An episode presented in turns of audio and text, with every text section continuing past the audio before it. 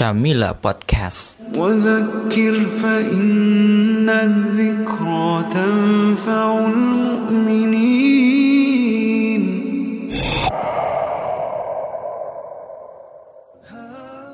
Assalamualaikum warahmatullahi wabarakatuh. Sahabat-sahabatku lama tidak jumpa di Syamila Podcast.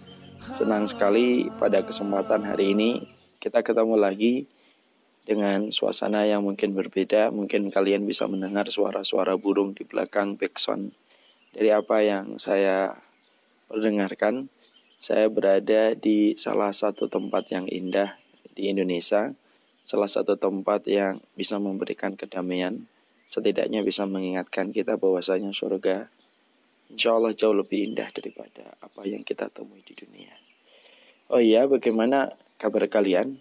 Tentunya saya berharap dan saya selalu berdoa semoga kita semuanya diberikan kesehatan oleh Allah Subhanahu wa taala, dimudahkan segala urusan-urusan kehidupan kita dan diberikan keberkahan insya Allah karena mendoakan saudara itu sebenarnya kita mendoakan diri kita sendiri. Cuma kalau kita mendoakan saudara kita dengan kata-kata yang baik, maka sebenarnya malaikat itu mengaminkan untuk doa-doa kita. Jadi lebih gimana rasanya kalau kita didoakan oleh para penduduk langit yang tidak pernah melakukan dosa dan tidak pernah melakukan kemaksiatan. Alhamdulillah tentunya pada kesempatan hari ini saya Nah, cuma pengen sharing aja atas sekian lama kita tidak sharing di podcast ini yaitu tentang uh, kejadian ataupun aktivitas pada hari Sabtu kemarin. Kemarin tuh hari Sabtu ada sesuatu yang istimewa karena saya itu mengisi acara salah satu komunitas anak-anak hijrah tapi agak sedikit berbeda yaitu adalah anak-anak pang yang sekarang sudah mulai banyak yang bergeser tempatnya dari tempat-tempat nongkrong di pinggir jalan sekarang sudah mulai berubah. Mereka sekarang sudah banyak yang datang ke masjid, menikmati kajian ilmu dan lain sebagainya. Saya cukup kaget ketika datang ke sana banyak sekali yang bertato dan ternyata yang bertato tidak ada di belakang, justru malah di shop yang terdepan. Dengan tampilan-tampilan khas yang tentunya kita sering lihat anak-anak pang dengan gaya tatonya, rambut panjangnya, dan mungkin style rambut yang tidak sama dengan gaya-gaya mainstream yang sering kita miliki dalam potong rambut kita. Tapi serasa luar biasa. Ada banyak hal yang saya dapatkan pelajaran ketika mengisi anak-anak pang kajian itu. Yang pertama, mungkin yang saya sharing adalah kita ini jangan terbiasa untuk melihat seseorang itu dari tampilan-tampilan fisik semata lalu menghukumi 100% dari kepribadian dia. Banyak orang-orang yang mungkin seram ketika kita menjumpainya, mungkin menyeramkan ketika kita mendapatinya, tapi ternyata Masya Allah, mereka orang-orang yang memiliki hati yang baik.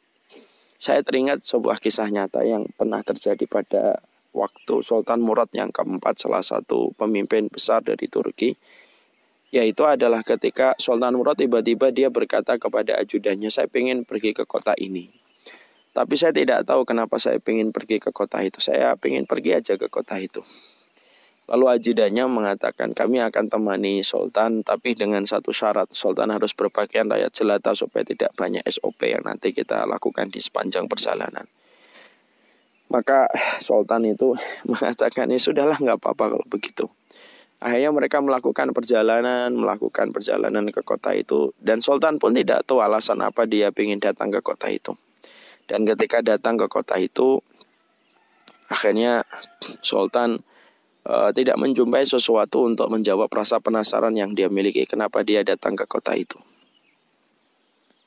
Lalu akhirnya sang sultan dan para ajudannya itu ketika tidak menemukan jawaban dari penasaran mereka juga, tiba-tiba mereka mendapati ada satu mayat di pinggir jalan. Tetapi uniknya, tragisnya sebenarnya sih, tragisnya itu ternyata tidak ada orang yang mau mengurus dan peduli dengan mayat itu.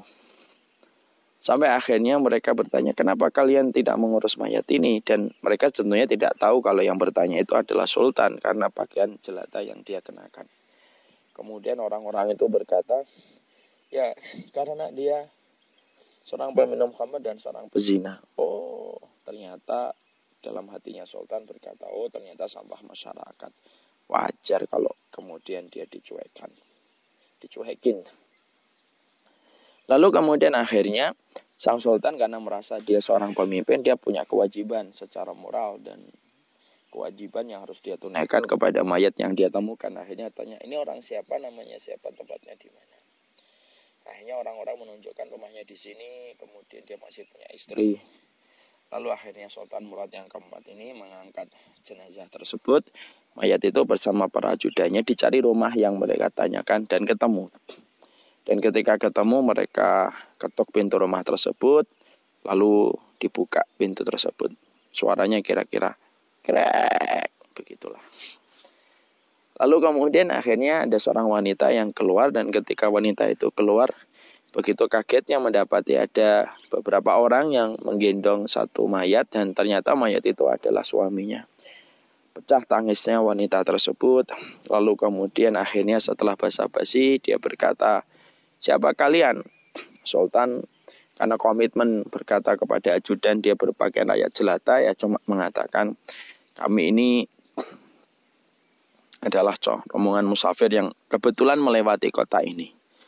Lalu kemudian uh, istrinya kemudian berkata, kenapa orang-orang di kota ini tidak mengantarkan mayat suami saya? Karena mereka berkata suamimu adalah seorang pezina dan seorang peminum khamr.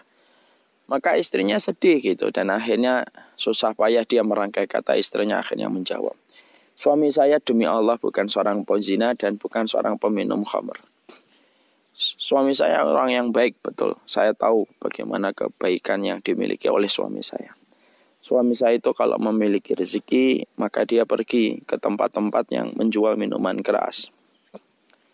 Uh, lalu dia ambil itu minuman-minuman keras itu lalu dia bawa pulang ke rumah dilihat setiap orang dan dia tuangkan itu setiap minuman keras itu ke kamar mandi seraya berkata moga-moga dengan kita memborong minuman keras hari ini tidak ada orang yang minum homer di kota ini setidaknya berkurang ya istriku.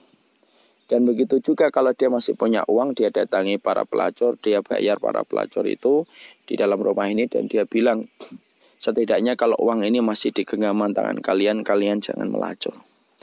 Dan dia berkata kepada saya, semoga uang yang kita berikan kepada pelacur itu mengurangi zinanya dia setidaknya malam ini atau besok malam. Maka ketika saya mendapati perbuatan sudah sebegitu mulianya, maka saya berkata, nanti orang-orang nanti berkata bagaimana, dan orang akan menganggapmu sebagai peminum khamr dan pesina. Maka suami saya bilang, wah tidak penting lah, yang penting ridhanya Allah. Yang penting itu ridhonya Allah. Lalu kemudian sang istri berkata, iya nanti kalau kemudian mereka menganggapmu sampah masyarakat bagaimana? Dan bisa jadi nanti ketika kamu meninggal dunia tidak ada yang sudi untuk mengurus jenazahmu. Maka ya suami saya berkata, kalau Allah tidak, kalau kemudian mereka tidak mau mengurus dan sudi untuk mengurus mayat saya, saya meminta kepada Allah, kalau Allah itu menerima amal yang saya lakukan, maka biarlah Allah akan mengirimkan Sultan Murad yang keempat datang ke kota ini dan mengurus mayat saya. Dan ternyata kata istri itu masih melanjutkan. Ternyata suami saya belum dikabulkan sama Allah.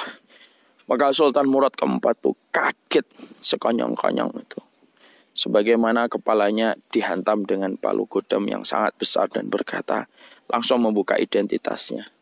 Saya adalah Sultan Murad yang keempat dan inilah jawaban dari penasaran yang saya miliki kenapa saya ingin datang ke sini. Dan ternyata di situlah kita paham orang ini telah diterima amal perbuatannya sampai dikabulkan oleh Allah apa yang dia minta. Di situlah kita paham, ya, saudara-saudaraku. Uh, kadang-kadang kita tertipu ketika melihat penampilan. Kadang-kadang kita tertipu melihat penampilan. Bahkan kadang-kadang kita suka merendahkan orang yang bertato. Padahal banyak orang bertato yang sekarang sudah berusaha untuk tobat dan berusaha untuk hijrah. Kadang-kadang tobat mereka yang sangat besar ketika diiringi dengan penyesalan itu lebih mulia daripada kita.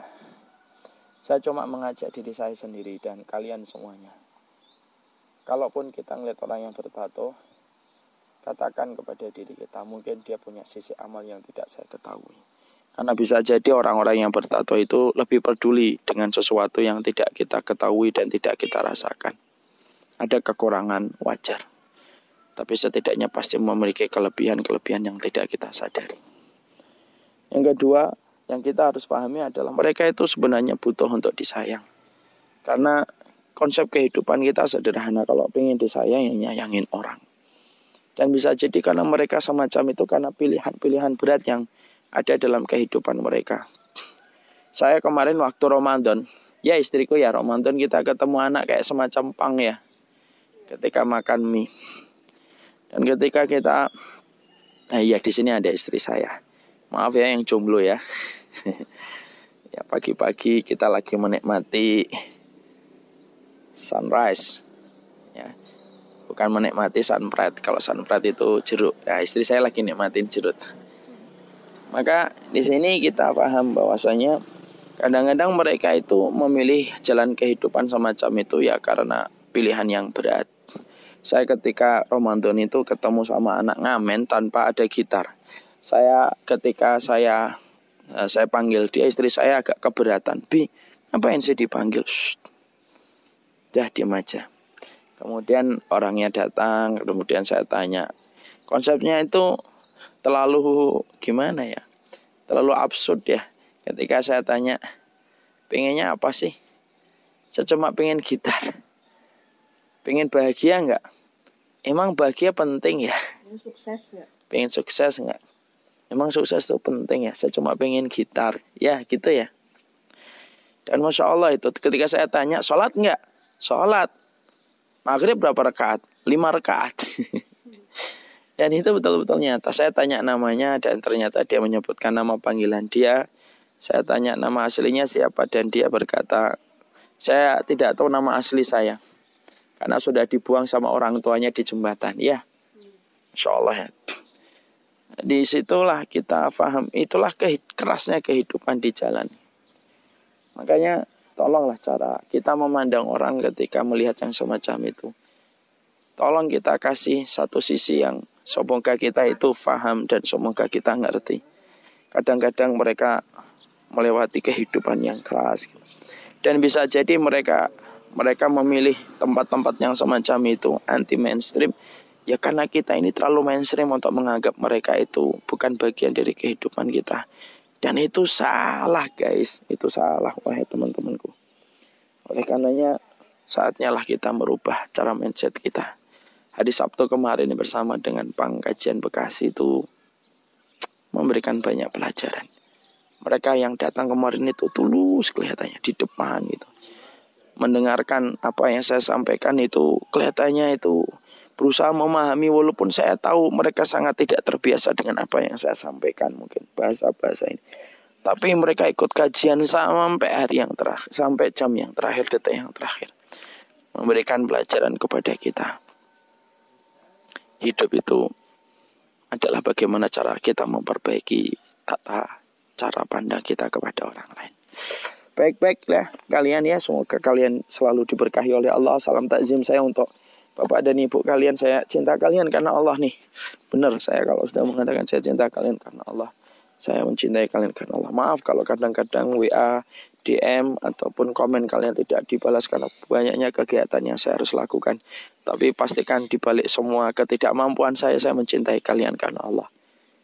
Terus-terus pantengin podcast kita insya Allah. Sebarkan kepada yang lainnya yang belum tahu podcast kita. Kita bareng-bareng yuk jadi orang-orang yang saling bersaudara, saling sharing dan saling berbagi. Senang mencintai kalian dan beruntung betul saya bisa di antara orang yang beriman. Berkah untuk kalian. Assalamualaikum warahmatullahi wabarakatuh. Syamila Podcast. فإن الذكرى تنفع المؤمنين